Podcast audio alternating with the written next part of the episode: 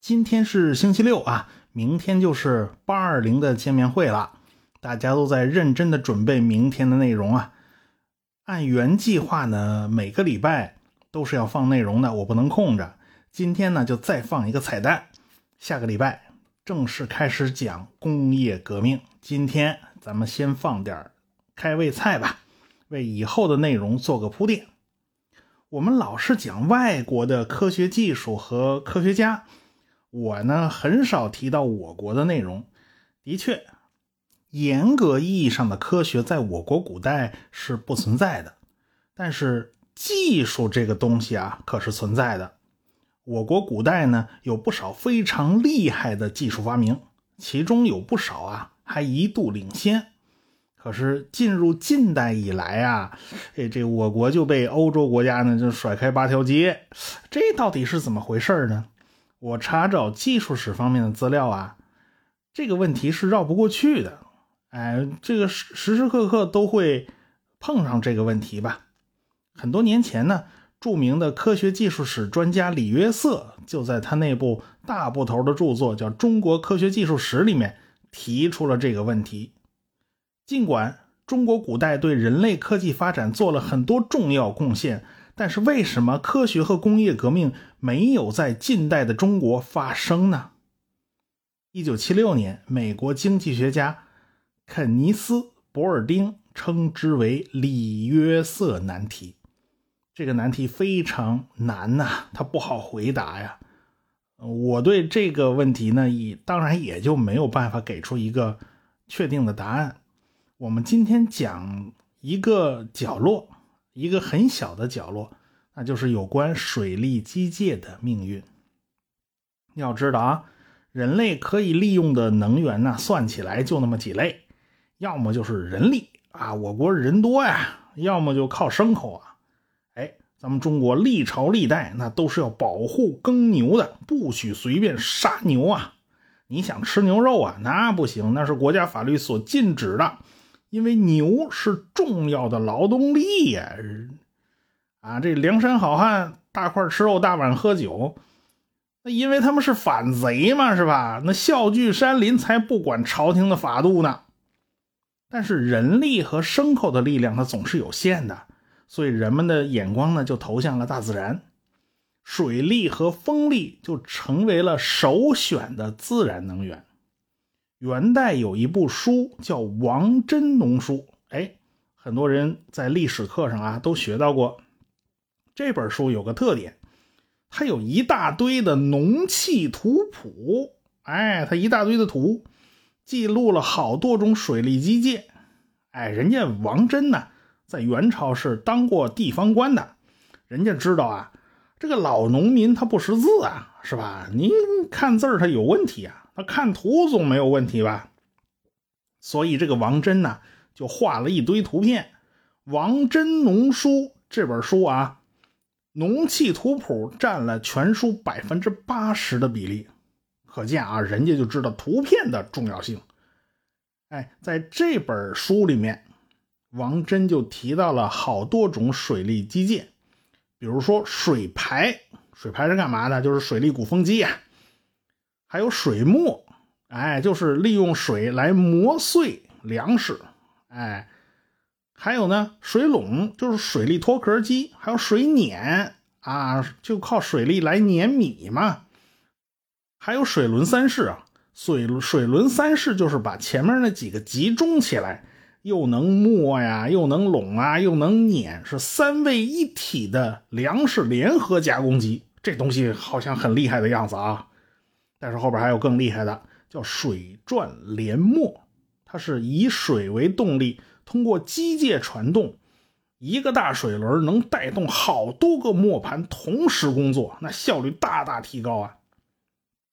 还有水转大纺车，哎，水转大纺车是相当厉害的。你要是看见这些图图谱啊，你就会发现我们祖宗真是太有才了，什么稀奇古怪的玩意儿他们都能搞鼓得出来。而且呢，很多东西隐隐的都有了现代机械的思维了。不过我们也要看到啊，这大部分机械不是跟米有关系呢，就是跟面有关系啊，都是什么碾米的、冲米的、脱壳的、磨面的，这基本上属于粮食加工行业了。水转大纺车是少有的，是纺纺织行业的。水转大纺车很厉害啊，一个水轮要带动很多部纺车。王真农书里边虽然画了这些水利机械的图样啊。但是王真本人他也感叹呐，这些个机械的结构啊，还是他千辛万苦查阅资料考据出来的。说白了，很多机械到了王真所在的元朝就已经快要失传了。所以王真所做的工作基本上叫做抢救性挖掘呀，啊，说个技术名词啊，叫技术考古。可是。在元朝之前的唐宋啊，那水利机械可是相当发达的。我国史书对于技术来讲呢，它不是重点，所以提的不多。不过，往往不经意之间呢，还是能记下一点半点有趣的事情。我们就来讲讲史书上记到过有关水利机械的有趣的事情啊。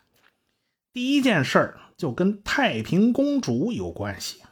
哎，这是唐朝的，她去庙里烧香，就瞧见人家庙里的水碾不错啊，这个水流带动一个大水轮，然后水轮就带动那碾子，这咕噜噜一转呐，这米就碾好了。这庙门口啊，好多人排大队等着碾米啊，这种水利机械在当时可是暴利呀。那和尚庙他也搞风险投资啊，那当然了。那人家和尚庙玩的是高风险高回报啊，水利机械的投资是非常大的，在那年头算是高科技。可惜这和尚庙的这水碾呐，让太平公主给看上了，人家势力大呀，想霸占呢。结果人家和尚庙里的和尚他也不是省油灯啊，那找衙门打官司，这案子就到了。雍州司户参军李元洪的手上，这李参军一看呢，哎呀，这明明是和尚们占理呀，于是就把这个水碾判给了和尚庙。这本来就是人家和尚庙的嘛。结果这太平公主找了李元洪的上司，叫雍州长史窦怀真。窦怀真此人呢？那是在历史上可是属于有名的没皮没脸的这种人物，他跟那太平公主是一伙的，给李元洪施加压力，让他改判。但是人家李元洪顶住压力，就是不改，你能怎么着？哎，我们不讲谁是谁非啊，就从技术史的角度去看这件事儿啊，我们发现啊，水利机械居然有这么大的诱惑力。连太平公主她都动心呢，可见利润之高啊！这事儿啊是在唐朝前期发生的事儿。按照市场经济原理呢，是不是有高额利润呢？是不会诱使更多的人呐、更多的资金呐大量进入这个行业？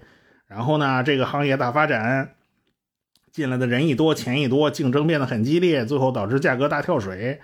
啊，这个水水利机械这个技术就白菜化，逐渐走进千家万户。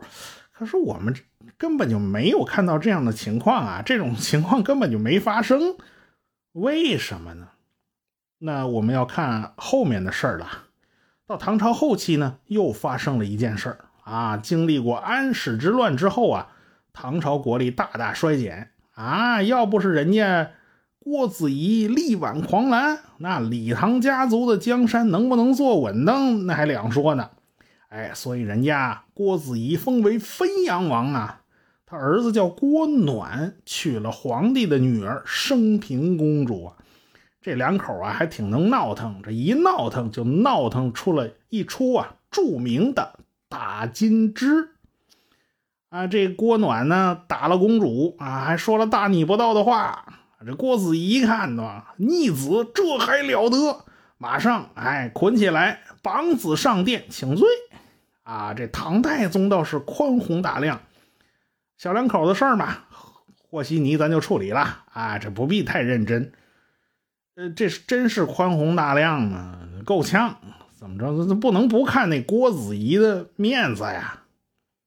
但是呢，也有不看郭子仪面子的事儿。大历十三年，也就是公元七七八年，唐代宗李煜下令，把白渠之上的水利机械全部拆毁，因为这些水车啊，已经堵塞河道，妨碍老百姓灌溉。这个白渠啊，是汉武帝时期开凿的一条运河，和秦那个时候开凿的郑国渠合称叫郑白渠啊。是非常重要的灌溉水源啊！那这个升平公主赶紧跑过来找自己老爹啊！哎呀，使不得呀，使不得呀！这个水车不能拆呀！那唐代宗听得一头雾水啊，为啥不能拆呀？原来呀，呃，这个汾阳王郭子仪呀，也就是升平公主她公公啊，他投资了两台水磨，就在白渠之上。呃，这当然是郭子仪他们家独资控股了嘛，是吧？这要拆了，这这这损失太大呀！你看这事儿还得劳动儿媳妇升平公主啊，找皇上去通融嘛。这唐代宗李煜吧，就觉得这事儿不对劲呐，这自己这闺女怎么这么积极呀？仔细一打听，这唐代宗啊，一脸黑线。这升平公主自己呀。也投资了两台水磨，合着他两台，他那公公也有两台，难怪呢。唐代宗不客气啊，皇家公主嘛，你必须给底下大臣做个榜样啊。那什么，你你自己回家拆了吧，那没辙。升平公主不去找皇上还好好点啊，还蹭两天。你一去找，没办法，当天就把水磨给拆了。这一下啊。京师轰动啊！这皇上那是玩真格的啊！那白渠之上拆掉了八十多座水磨呀，全是达官显贵投资的资产呢。拆毁水碾，就水利机械这种事儿，那不是第一次了。唐高宗的时候就拆过啊，后来唐玄宗开元九年的时候。就是前面提到过的那位刚直不阿的李元洪，就主持拆毁了河流之上的水利机械。到了公元七七七年，这个郑白渠啊，就从灌溉一万多亩良田锐减到只能灌溉六千亩，所以这还了得呀！这粮食是国家命脉，难怪这唐代宗不给面子呀。但是整个唐朝大规模。集体性拆毁水利机械，这是最后一次了。后面，皇上有心无力，啥事都管不了了嘛。到了宋朝啊，这个水利机械呢，仍然是重要资产啊。这玩意儿它来钱快呀，但是国家也有严格的管理办法。枯水期啊，水不够，这东西你就得给我靠边站，你不能耽误农民灌溉。宋代经济发达。而且皇帝对士大夫呢态度也比较好啊，身段比较低，比较缓和。而且士大夫们工资那都是相当高的。不光是宋朝，哪怕国土只剩一半，南宋啊，这工资他都不低。比如说，我就拿岳飞岳鹏举为例啊，他那个钱很多的呀，而且啊，人家这个钱也不是放在家里面积灰呀，他人家也要拿出去投资的呀。户部有记录，岳飞他们家出租房子一百五十一间，田地一千四百亩。所以说啊，他在前线杀敌呀，他并没有妨碍家里做生意啊。而且户部还特别给他记了两条：家里有两具水磨。你看，这水利机械还是重要财产呢。这个户部啊，这财政部啊，他还要劳心费神的给你记上一笔。要知道啊，咱们国家四大发明有三个出现在了宋朝，这不是偶然的啊。但是从元朝到南宋啊，也没多少年吧。那些水利机械已经需要经过技术考古才能找回来，这王真还费了不少劲呢。为什么起点那么高，后边却一代不如一代？这是很值得深思的。不光说元代，即便是宋代，也仍然存在好几个矛盾。比如说这个水利机械和灌溉之间的矛盾，因为水利机械是要用水的嘛。还有这个水利机械和漕运之间的矛盾，要靠运河来运输啊。那水车、水轮机它占了河面呢，这行船它不方便嘛。假如啊，这个水利资源丰富啊，咱们不不缺这点那是岂不就皆大欢喜吗？可惜啊，我国的北方在那个时代，水利资源就已经开始下降，那个时候水利资源就并不丰富。呃，不过后来呢，到了明清时期啊，这个矛盾反倒不突出了。为啥呢？就因为这华北干了，这个水太少，耗水量巨大的那个水稻啊，恐怕就没有办法在北方种了。哎，在唐宋，哎，经常是在关中地区还能种稻子。所以呢，人家根本就不打这主意啊。你说弄个河，架个水轮机，架个水车，好，好像他他也。他也没多大力气，那河流也变小了，水量也不足，所以呢，大家都不打这主意了，这个矛盾自然就下降。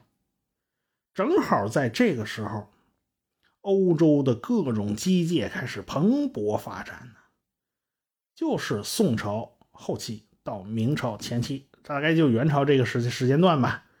那水车、风车呢，都是到处可以看得到的呀。英国已经到处布满了水车。纺织厂啊，那时候都是沿河分布的，因为它要用水轮来带动纺织机啊。普遍呢都使用水车和风车来提水。